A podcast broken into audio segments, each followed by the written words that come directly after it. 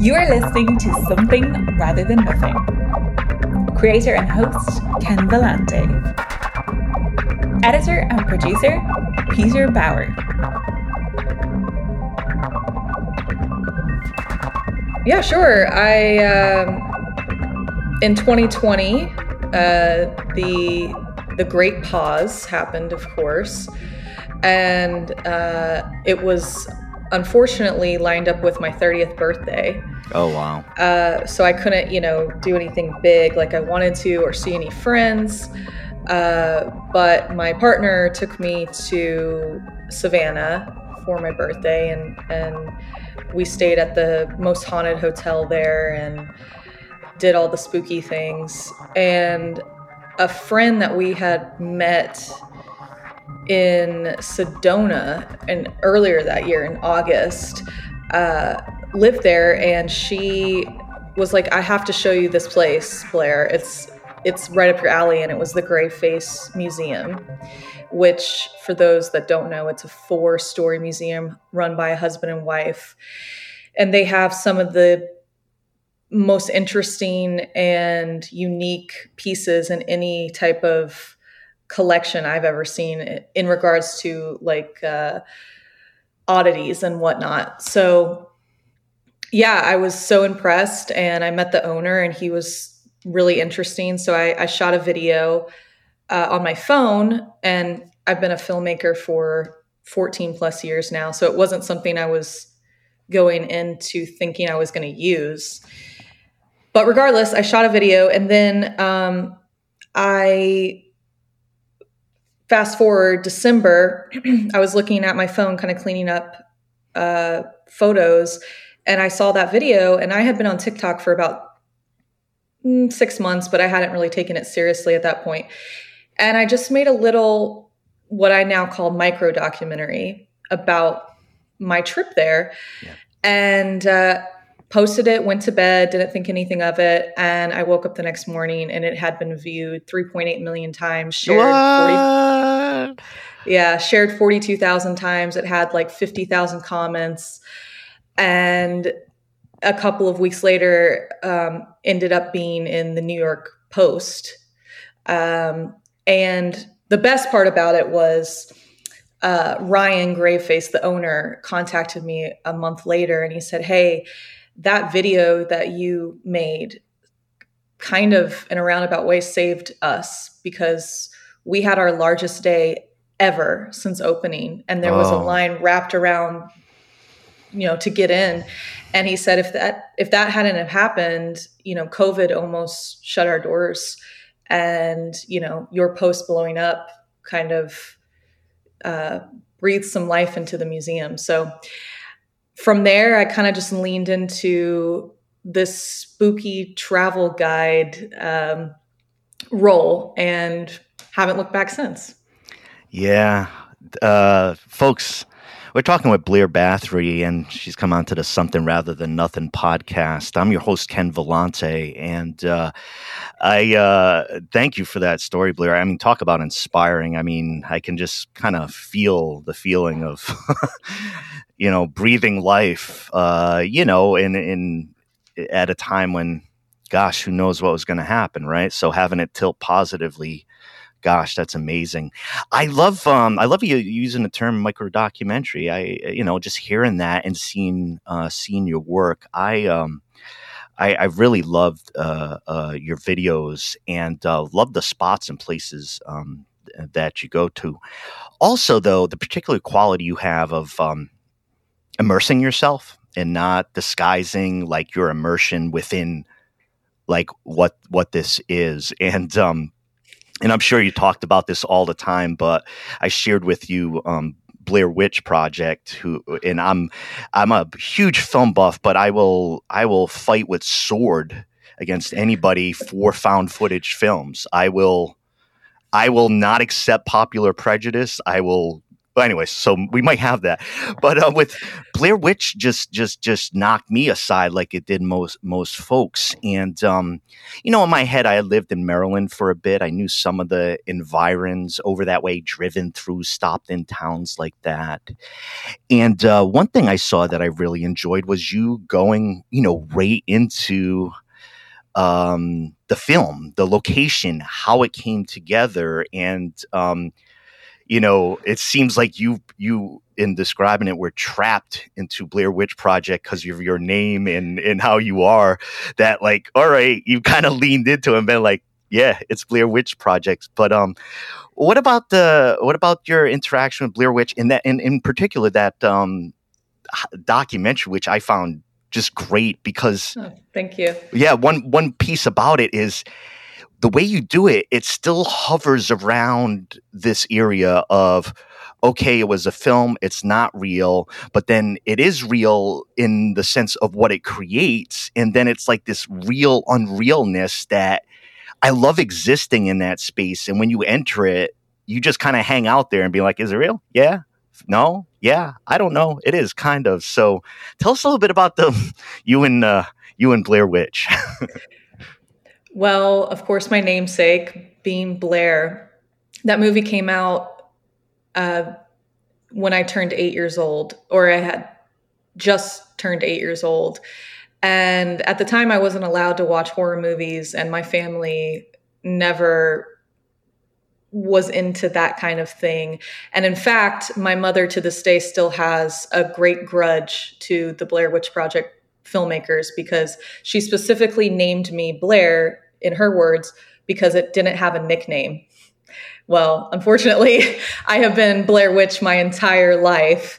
So she was trying to plot out the territory and couldn't. She really know. was. Yeah. And the universe had different plans. But, you know, that film was so prolific for not only cinema, but marketing and the internet. And also, you know, Ed Sanchez and the other director.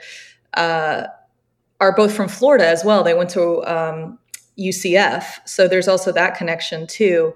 But the epiphany I had when I was in Burkittsville filming that documentary was I didn't recognize that when I first saw Blair Witch, Heather Donahue, the director in the film, is the first time in my life I ever saw a woman directing.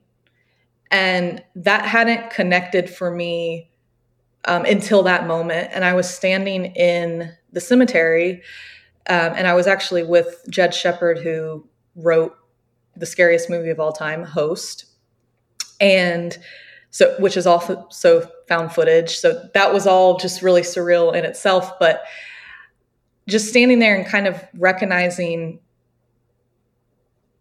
you know how big of an impact that movie had on me was really cool um, and I like the what you said about real, unreal. I think that's what's so cool about found footage is kind of straddling that line of reality. And um, I actually have been working for the last almost two years on trying to make my own found footage movie, uh, which I'm very close, but I can't say much more than that.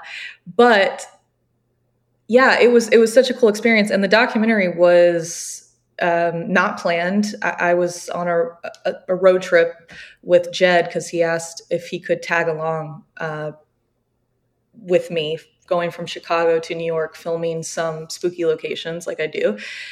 And we were in um, Monroeville, and we had just gone to the Dawn of the Dead mall which for horror fans, you know, yes. is a big deal.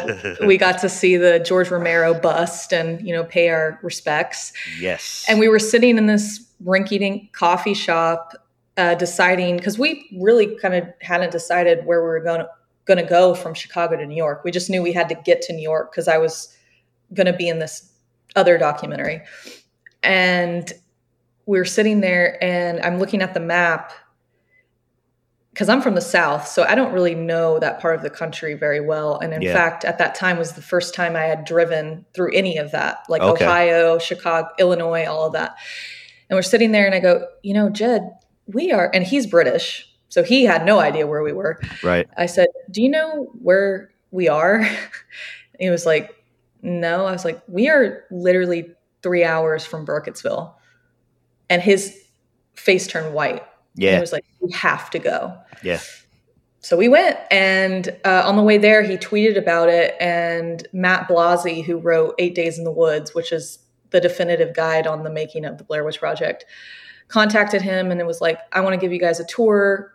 Yeah. Then some of the original cast ended up being there. And it just kind of, you know, as documentaries tend to do, it just kind of birthed itself. And uh, it was truly one of the coolest experiences of my life because of that epiphany and that full circle moment for me as a filmmaker. Yeah. Well, gosh, there's so much. There's so much in there. Um, and I, uh, I, I think one of the things that I enjoy about doing the podcast is to stop and hang around and talk about this type of stuff, you know. And um, uh, the show goes around in a lot of different areas. I've noticed lately that um, I'm, I'm dropping into more of the more of a ghost and spookiness, and I adore horror movies. And uh, I got uh, Suziey Block uh, episode coming up, who is in um, a Horror in the High Desert one and Horror, horror in the High Desert two, Minerva. I love both of those films, but uh, so it's been it's been it's been fun to to to move into this territory of. Uh, the different things that I go into.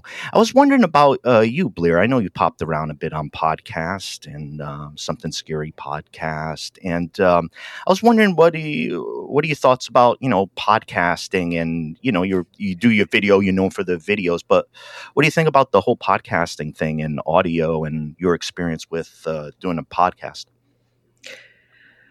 It's been a blessing. It was something that completely fell into my lap last year. Uh, our executive producer and some random casting agent found me, I guess from my online work, and they asked me if I had ever done voiceover talent, and I said no.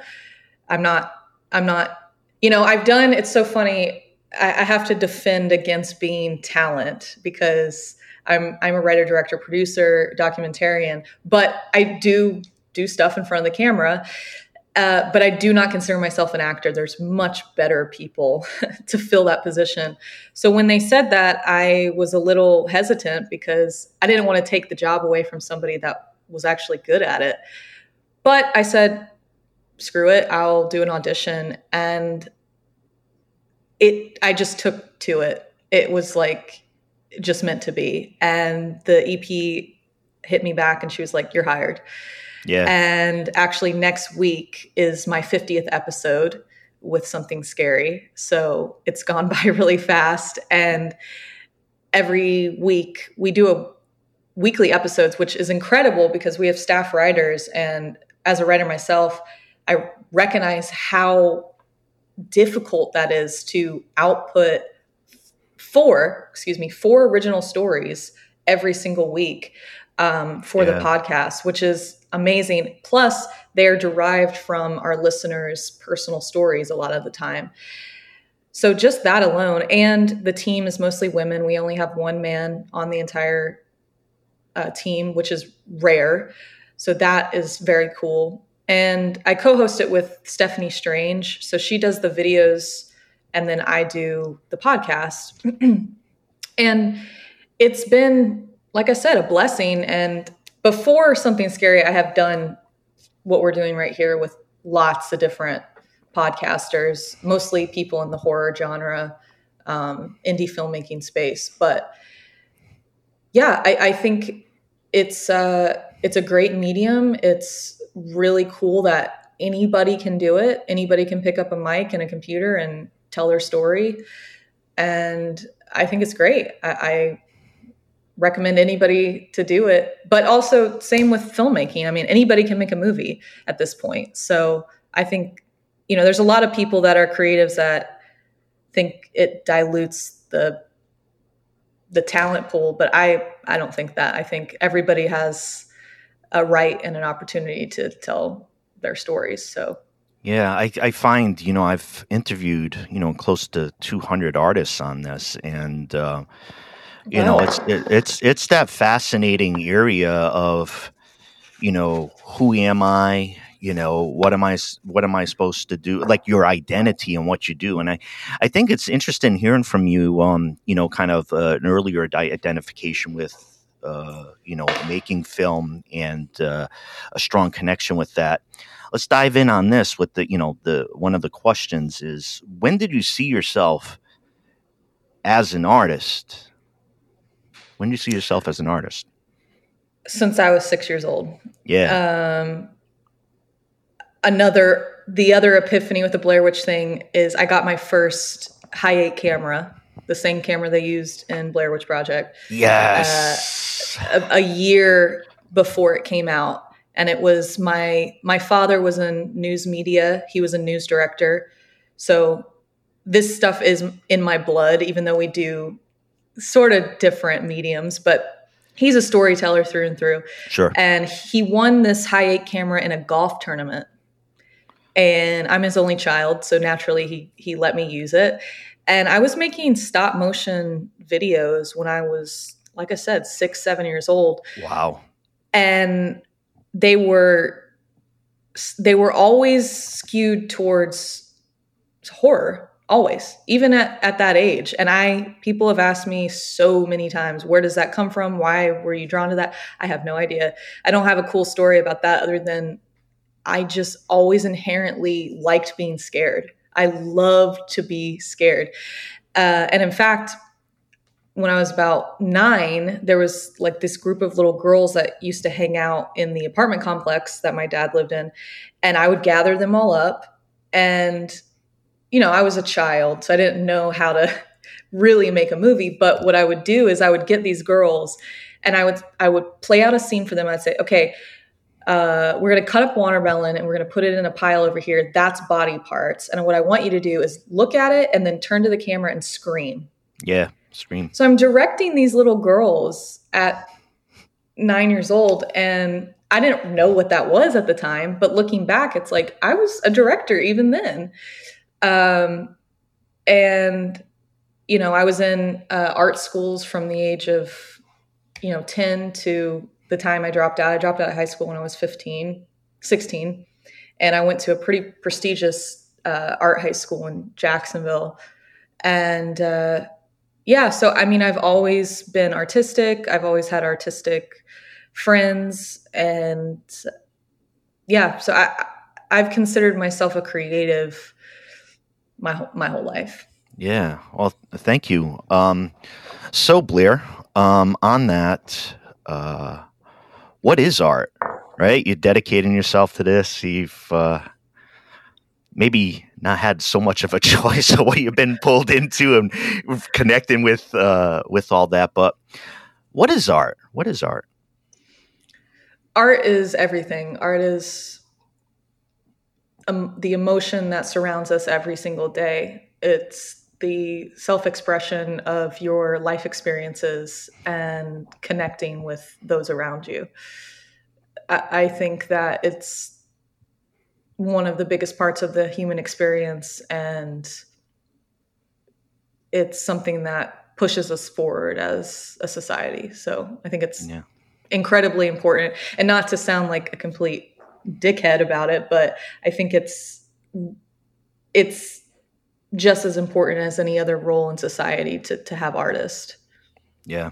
I and i think uh I feel I feel that too, and I think that that when you look out into the world or you look into the United States and say, how do we view artists and what they're up to, you know? And I think that's where like a lot of thinking in my my head goes to because for me the, the art artists and art is the is the one thing where you think about the absence of it, then there's no comprehension, and there's you immediately go into I go into like a crisis of the the thought of being like, well, there's nothing shiny and beautiful and inspiring and bigger than this, and be like, ah, you know. So, I uh, I, I view it as that as that fundamental. Um, one of the things I wanted to wrap back around, and I heard you say this on the Blair Witch, was that you saw the image of the female uh, filmmaker, and I, I you know, uh, pulling that detail out and for what it meant to you uh, was was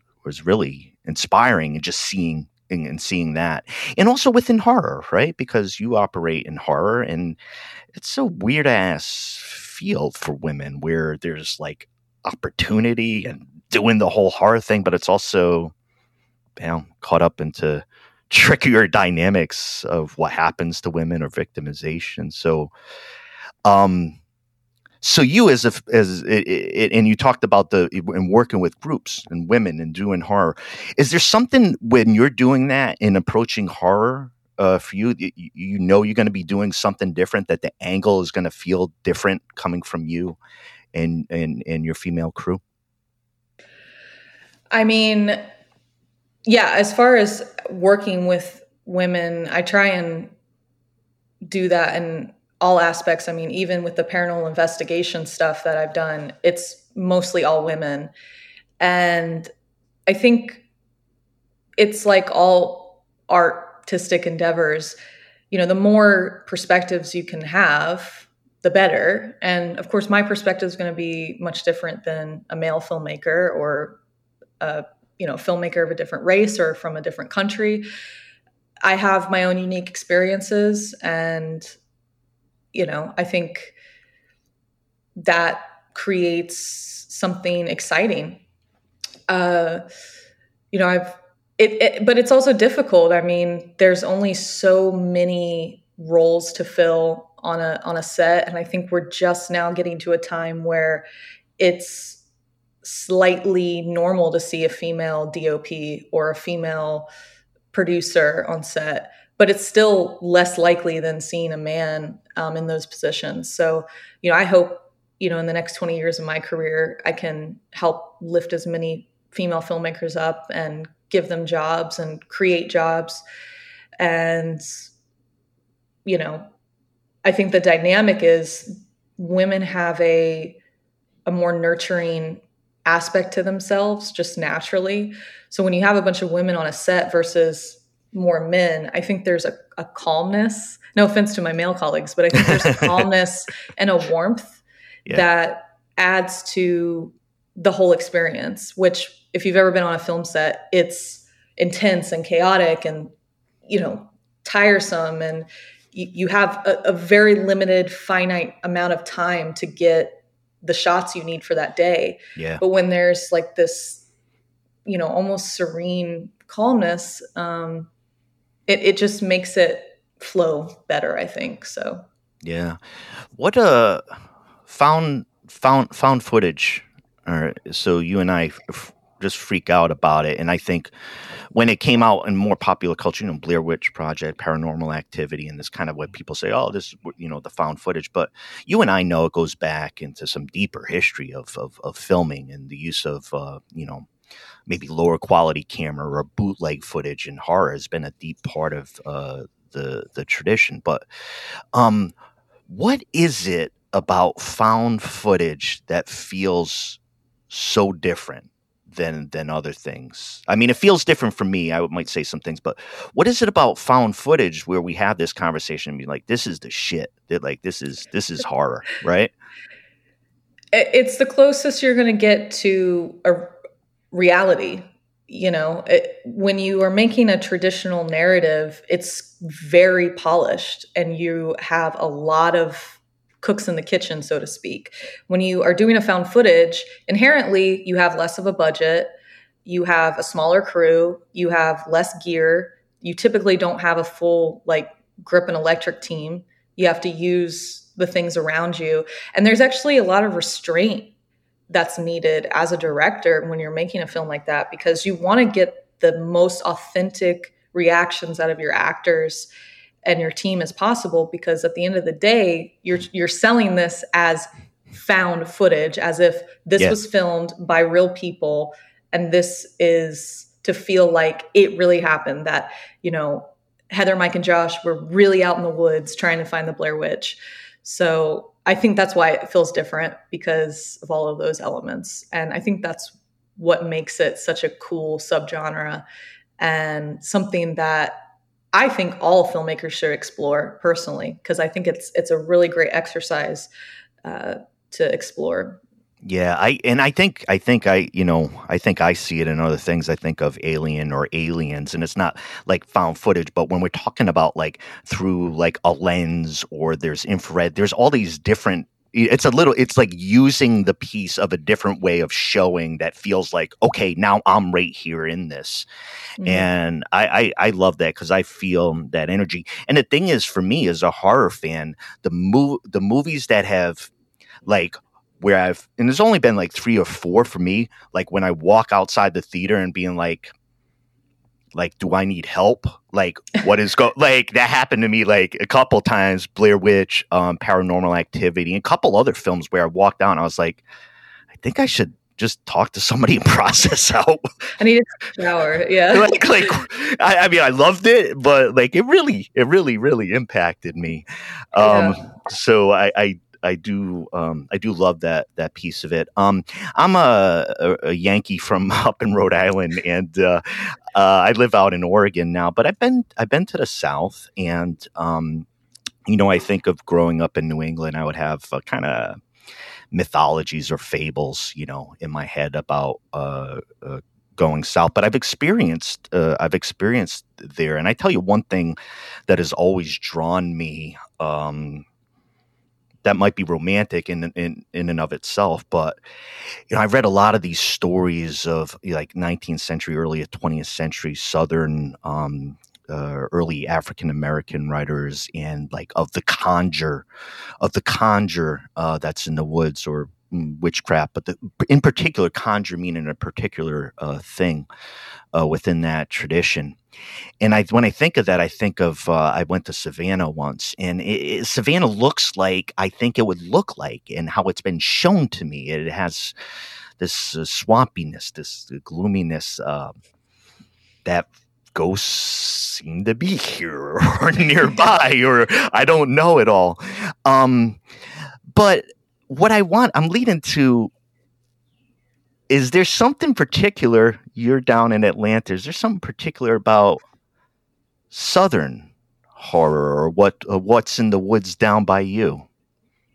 Absolutely. There's i'm actually working on a new short film with an amazing photographer uh, that only shoots the south and i think him and i kind of connected because I told him I, I think people don't understand the mis- mysticism of down here.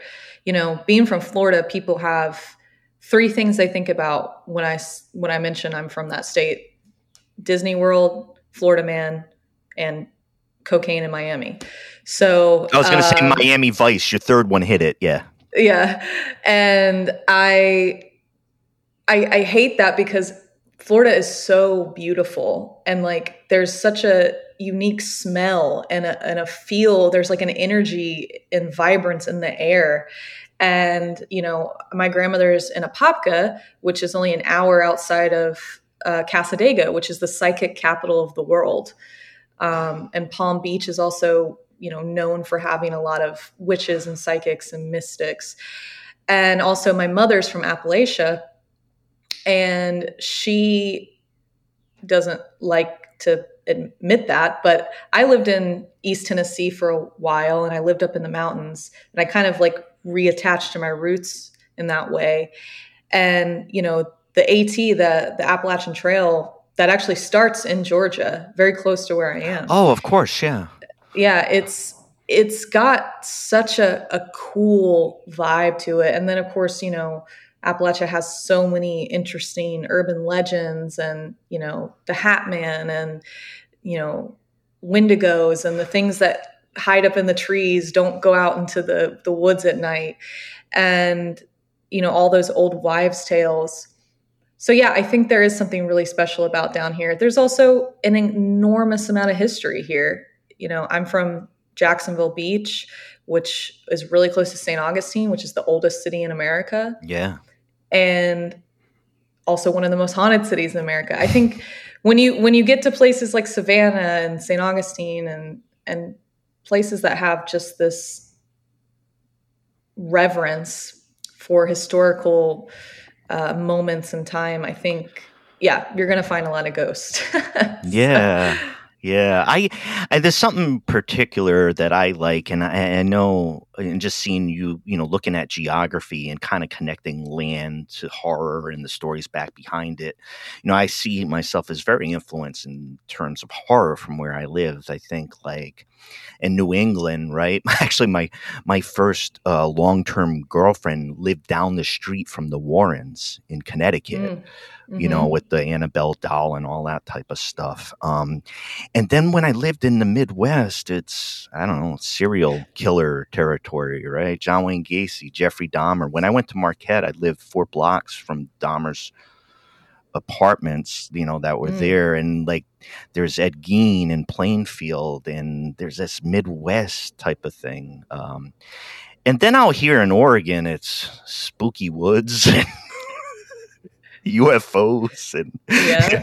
it's a different vibe out this way. But I, I, I feel I tend to be sensitive and feel what like the the weird vibe or the that cultural piece that's um uh, that's that's in that's in the ears. Where's your favorite locale for found footage? I've uh, I found footage for me. I always want space to work more effectively through and throughout. Uh, of course, Blair Witch is in, in the woods. Uh, you have a? I remember um, one of my favorites. Uh, record REC that was in uh, a Spanish uh, movie, uh, you know, mm-hmm. a, a, quarantined uh, hotel apartment uh, apartment building there. What's your favorite locale for the found footage when it shows up? I obviously the woods are classic. Um, you know, I, I like Hell House LLC. I love Butterfly Kisses. Um, I just saw a found footage movie that took place in the desert. I thought there were some really interesting ideas in that. Um, but I want to see something outside of the United States and I want to see something in a really beautiful location. I'm really interested in the dichotomy of setting a horror movie in a really beautiful place um, and like having these horrific things happen to people when they're in the most yeah. you know, beautiful beach or whatever. Um, I think M Night tried to do something like that with Old, but it, it was a it was a miss for me on that one. But I, I appreciated what he was trying to do, and I think that's cool. Um, you know, for me, like if I'm going to make a film, like I want to do something people haven't seen before, and you know, I have never seen a found footage movie um, on a beach or somewhere. The mountains would be cool Appalachia would be interesting. So Appalachia yeah. would be interesting. I think I like the idea. Of course, horror. I mean, if we think of a beautiful scene, right? Like everything's geared towards you, letting everything loose and like opening yourself up. And the most extreme violation is the horror to occur there. So, yeah. yeah, I think I think that would be a a, a nice spot. Um, what's the role of art uh, Blair, you talked about what art is, and uh, and I'm just going to connect one little question to this. Is um, I talk to folks nowadays, and sometimes they feel art is more important, or the role of art, as they define it, is more important. What do you think? Uh, what do you feel the role of art is uh, here? We're chatting in uh, spring 2023. In my life, or in the world? Um, both. Okay. In my life, it's it's almost a, a, an addiction at this point. I mean, I got to get my fix every day. Um, my I was just talking to my best friend yesterday. We've been best friends since high school, and he's a filmmaker in LA. And you know, we both went to an art school, but we're only one of two out of a handful that actually have continued on and done whatever our art was from from that school. And he was he was asking me if you know because i'm in my 30s so people are having kids and you know a lot of people have been married now for a decade at this point. And he was he was saying do you think people are happier just living that life? And i said i don't know but it's just different. And i don't i don't relate to people like that because i couldn't wake up in the morning if i didn't have something that I had to make or create yeah. or fight for. Yeah. Um, and maybe that's, you know, a fault in my personality or something because no, it's really it's, really that's hard. Your drive. That's your drive, though. That's what gets you gets you to yeah. do the thing. Yeah. And I've only and I've only just gotten to a point in my life where friends and family have accepted like this is the role I'm playing in this life. Because throughout my twenties, they were like, "Are you sure you don't want to go to college? Are you sure you don't want to, you know, settle down? Are you sure you don't want to do, you know, X, Y, and Z?"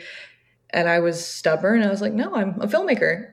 And, you know, I'll be 33 this year, and people are just now finally accepting, like, all right, I guess this is what she's gonna fucking do. So, well, gotta accept sh- it. well, I mean, but I mean, but you should. I want to go back to one of the pieces you mentioned. You know, you're talking about uh, acting, and, and when you were talking about that, I was thinking in, in, in my head and just seeing, you know, um, the videos that you've done for me it was a natural complete me thinking about you which i mean we haven't met we're just talking now but just seeing you on on video the inflection over to acting i think would just be the quick transformation uh, for you i think i i think like i i think that um, when you inhabit the space, even as you Blair in you know the graveyard and talking, there is there is character to it. It's not artificiality, but there's performance uh, to that. So when you're talking about acting, I was like, oh, that's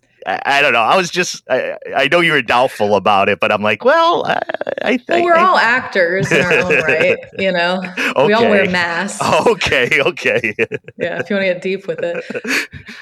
I mean, I, you know, and as a you know, as a director, there's a level of understanding of that that you need to have, you know, because the director works with the actors and that's their main job. And I think I just don't want to live the lifestyle of being an actor. Being an actor is really hard. It's, t- it's tough job. And I I I don't I'm not strong enough. Like it's hard enough trying to be a filmmaker. Yeah, yeah, yeah. Trying to be an actor like I I've lived with actors. They've been my roommates, and like I can't do the auditions and the and also I'm a control freak. I can't um, be told what to do. It's just no. Yeah, so. I, am interviewing. I'm interviewing with my uh, disobey my disobey shirt. You know, I work as uh, my day job is as a union rep. Um, I think I'm paid uh, and encouraged in my lifelong oppositional behavior. I get it, Blair. yeah, there's some of there's there's leaders and there's followers. You know. oh man, oh man. No, it's it's it's it's great to um. It's great to uh, chat about that. I'm going to hit you with the big one, and then we're going to kick around just a little bit more horror or whatever. Um, the big one is the something rather than nothing question, Blair. Why is there something rather than nothing?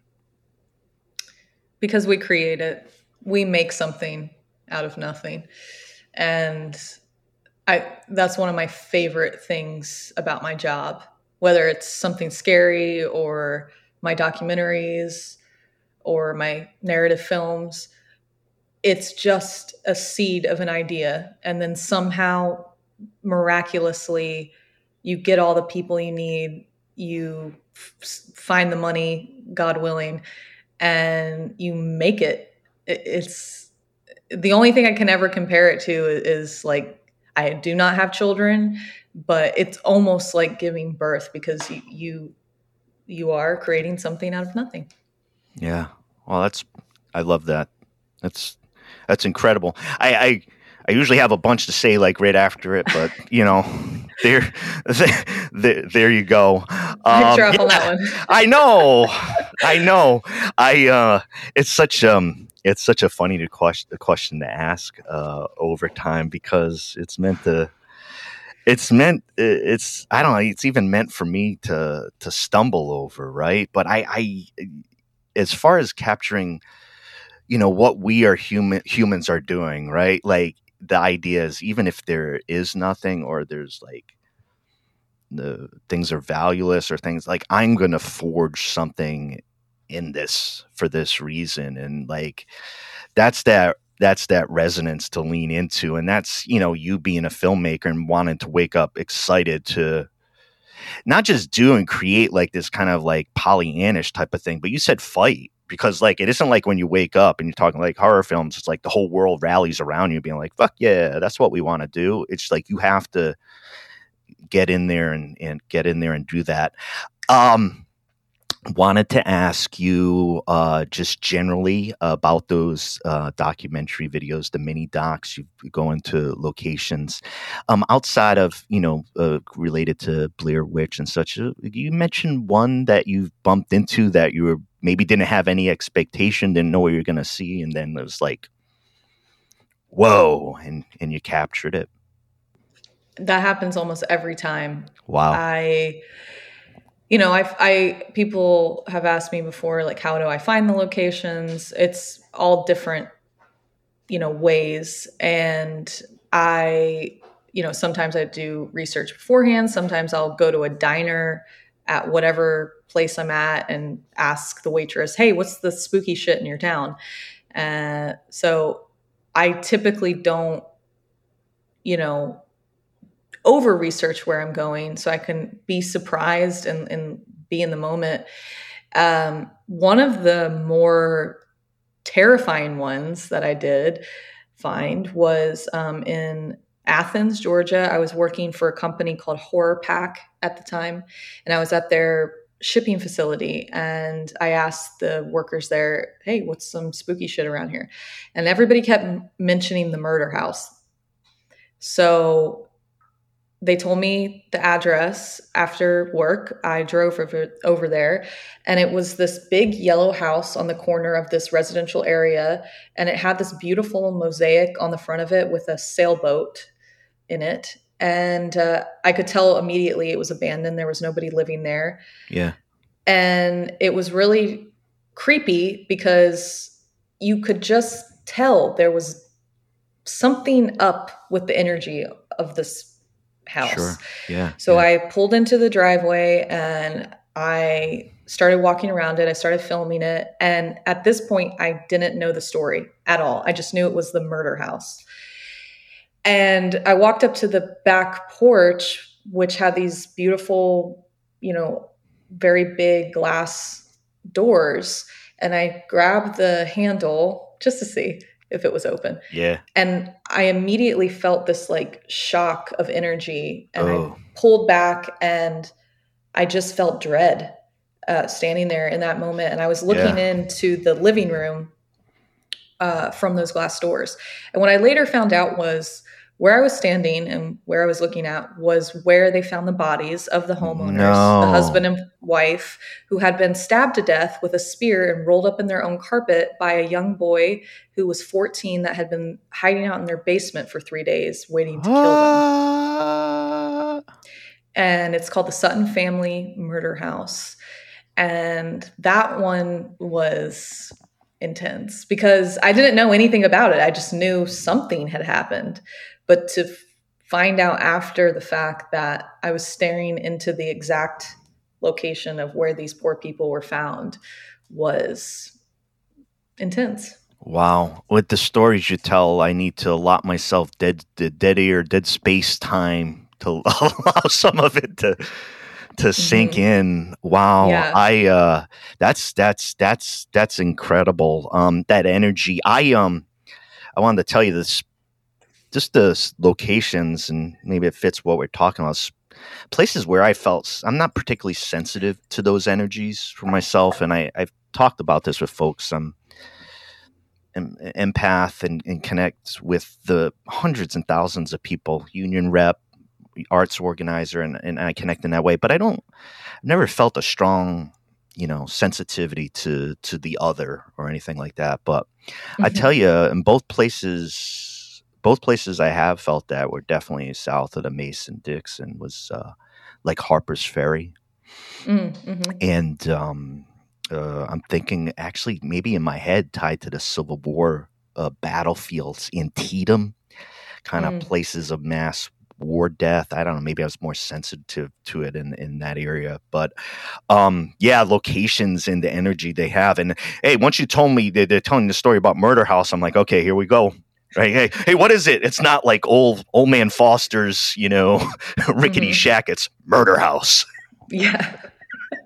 well, I've been to, you know, I do believe that uh, I don't know if you've ever seen the original or the remake of The Grudge, but that's what that movie's about. Is you know locations. It's almost like the Earth exor- uh, absorbs the energy of these you know tragedies.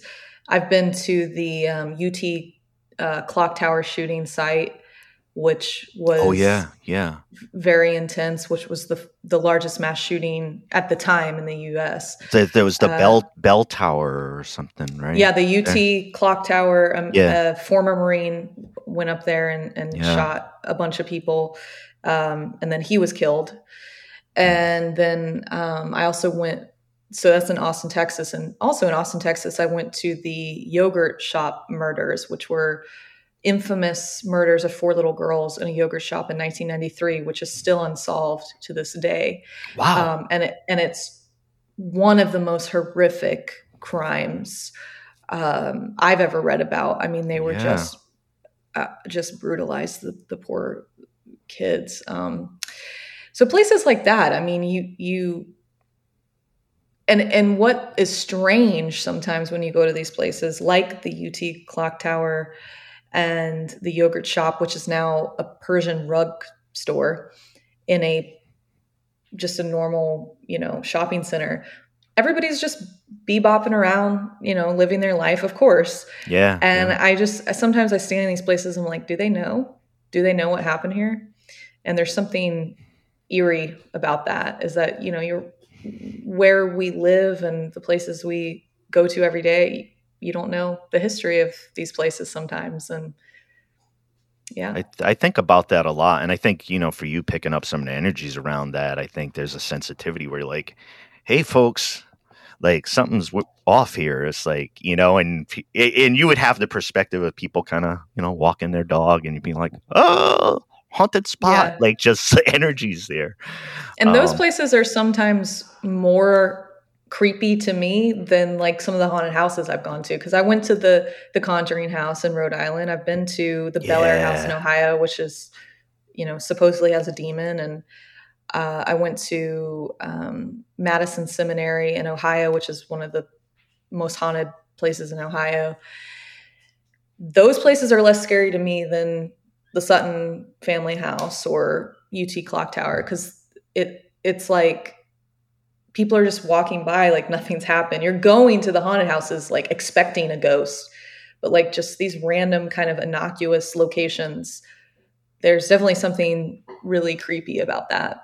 Yeah, yeah. I um I had one of the most fun experiences. Um, as a, a, filmmaker and a graphic novelist, Jason Mayo, out in Rhode Island. And when I was a kid, I went to um it was Rocky Point Amusement Park, and Rhode Island's super small. You can't drive unless you catch traffic. You're you're in and out in an hour, no matter which way you're mm-hmm. going, right?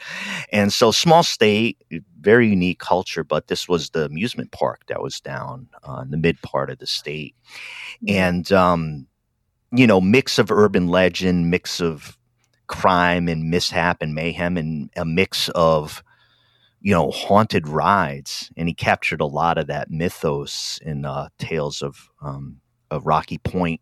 But it was so fascinating to me because it was, created a thread for me to see.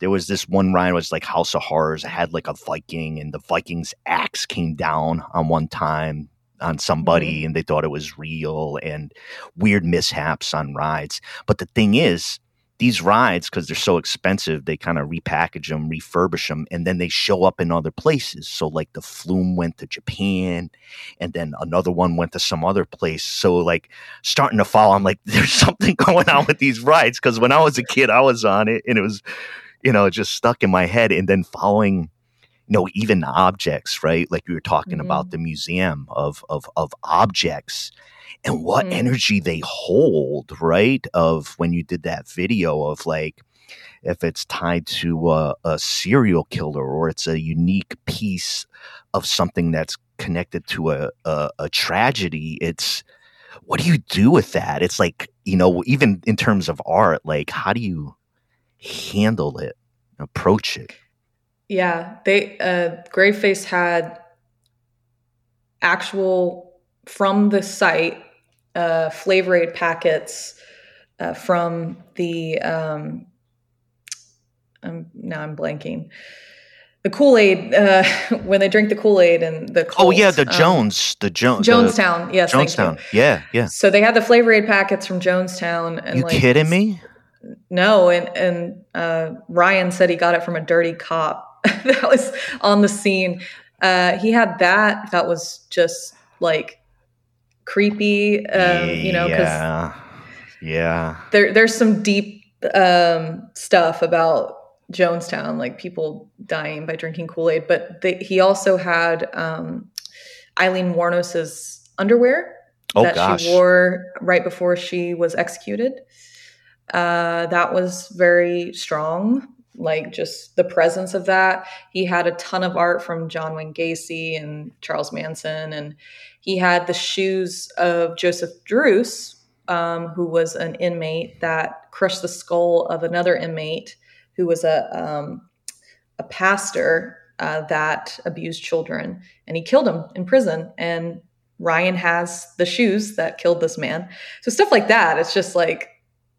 Whoa, yeah, that's you know. well, I th- I think I I think it I I I enjoy the mere question of what what to do with that stuff because I could say for myself I'm I'm not going to apologize for a deep morbid curiosity towards all of it. Now, what do you do with it, or whether you want it or view it? Those are all questions for individuals, but it's a it's a provoking territory. Oh yeah, I mean, I've had, you know, I, I, I don't get as much hate as I thought I would making some of the videos I make. Uh, the true crime stuff is definitely more polarizing than the ghost stuff, which I sure. find really ironic, honestly, because it's all about dead people. I mean, mm. all of these stories are yeah. about people that have died, typically yeah. in tragic ways. Um, and I never tell stories of, of recent murders, and I don't talk about kids. Um, the only time I did that was about the yogurt shop. Um, yeah. And the only reason I did that was because it's still an unsolved case. Um, Oh, and I visited JonBenét Ramsey's gravesite um, just because I've had a fascination with her my whole life because we're the we're the same age, or we would have been. Um, yeah. Okay. Yeah. Yeah. But yeah, I mean, the way I I see it, what I do is no different than somebody that works in media uh, for a news channel, and in fact, I feel a little more respectful sometimes. You know, I like I said, my dad worked in in news media. Yeah. Um, they are on the scene mere minutes after somebody has been tragically maimed or killed or whatever the story is. Yeah. And the whole point of being there is just to get the story. There's no you know regard for the family and, and what happened, or anything like who, that. Who, where, when? Yeah just what? the basic details to get it out. And and it's salacious too. I mean at the end of the day the news has got to make money too. Um, so you know my point is is that i think i think with all of this stuff kind of like you said like it's a it's a choice. And i think with the items the it's called murderabilia um I think it's the right place for it as a museum because an individual can choose to go inside the museum and look at it. Like you right. know what you're getting when you buy a ticket to go to Graveface. So, right. yeah, yeah. Um, well, it's it's uh, I I find it fascinating. I mean, I talked uh, just in a recent episode, um, you know, on the same point was uh, Bobby Beausoleil, and I believe you know, uh, and he was an artist in prison, and, and those questions come up, right? Because if you think about art and art object, we do get attached to whose hand they came off. We know a Warhol is a Warhol and came out of the factory. Like we attach to that type of thing, and uh, mm-hmm. it, I find it always such a fascinating interaction with art. Is you know the thing in and of itself, and then whose hand was connected to it, and and and how. Um, Blair, tell us where to find like your your your work. Um, you mentioned TikTok, uh, your videos, and YouTube. To tell us where to find the the things that you do, and maybe you know things you'd like to point out in particular to folks. Sure. You can find me literally anywhere on the internet. If you just Google my name, you can find. I'm actually officially, according to Google, an a internet influencer. So that's yes, Blair Bathory. Inter- Influencer. That's interesting. Yeah. um, but uh, yeah, Instagram, TikTok, YouTube. Uh, I post longer uh, documentaries on YouTube. And then I post, like I said, my micro stuff on all the other platforms. And I mean all of the other platforms. Uh, I think maybe you found me through Instagram, but um, yeah, I post all that same content on on TikTok with some additional stuff. Um, I would say if, if anybody wants to dive deep, go to my YouTube because I have some new documentaries coming out, and also have a, a, show on something scary that will be finally um, airing. I think next month on their channel, uh, which is called Fright Scene, which is all about what we've been talking about spooky locations all over the world. Yes. And some of these places I went nobody else has footage of. So it's it's some pretty unique sites. And uh, hopefully, very soon, I can announce some other cool stuff, some some bigger projects. But yeah, I'm all over the internet. You can find me anywhere. oh, it's so it's so great. Um, this question is a certain randomness, but I, I just wanted to ask you. Um, and, and, I'm not. I didn't never seen any videos. You, are familiar with the um uh, the Bone Ossuary in Sedlec in um, Czech Republic. It's a church, yes, it, with all bones that create all the um, objects, like the religious objects and and such. Um, I don't know. I just thought of that when were talking about I, videos. I actually yeah. made a video not too long ago about sites I want to visit in 2023, like dream sites, and that yeah. was included included in the video. But I also went to a church in Milan uh, in 2018 before I was documenting all this stuff, um, and it was similar. They had skulls from ceiling to floor, uh, real human skulls in the church. Um, it was, I don't know if beautiful is the right word, but it was stunning. I, I, I saw it so, uh, I saw it so so long ago. I actually saw it about 25 years ago. Um, and, and, and listeners, it's uh, uh, in the Czech Republic, and it's called an ossuary, and it's actually a religious, Christian religious place of worship. And for my sensibilities, I'm like, how the hell? Like, I know Christianity is like bones and spirits. Like, I get all that, but I'm like, why is everything made of like, and it was a place uh, for folks to be interred in a particular way in, in, consecration, but also to be a holy place, much more maybe connected uh, to uh, bones and, and, and dirt. So, yeah. There's actually, I've been all over Europe and I work with a lot of Europeans. There's a completely different acceptance and understanding of morbid, uh, more you know, life after death and a reverence that Americans don't have, um, and I don't think we understand. But you know, cult- culturally, you know, they've just been around longer. I think you know when I go to the UK and and Italy and stuff, they they're just more chill about talking about this kind of stuff. It's not yeah. like you don't have to be super PC. Like I was in this place called Guernsey, which was famously occupied by the Nazis during World War II. And everybody just kind of talks about it like it is what it is. You know, it's just a matter of yeah. fact.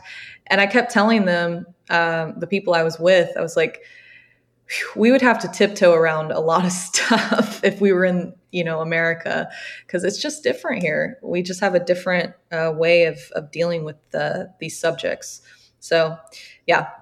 Yeah, I I much prefer going. I, I, much prefer going to places in Europe just because it's like, oh, you want to see uh, where this crazy historical murder happened? Yeah, let's go. Come on, hop in the, the car. So Yeah, I, I, I do enjoy that myself when I've been over there, and I, am sure um, taking your words about some of the some of the different ways of talking about history or sharing and uh, um, uh, Blair Bathory. Uh, Blair, it has been a, a, great pleasure to talk with you on the podcast. Um, uh, I, I, I enjoy everything that we were talking about, and um, yeah, and, and and really appreciate uh, your work and um, you know what you create. And I will say, just hearing about some of your talk of maybe creating found footage film, it's in the works. That's I. Uh, could not be more excited and will learn at appropriate times what the heck is going on.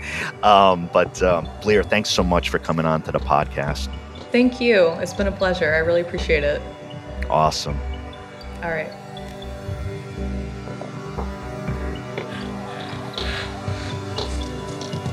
This is Something Rather Than Nothing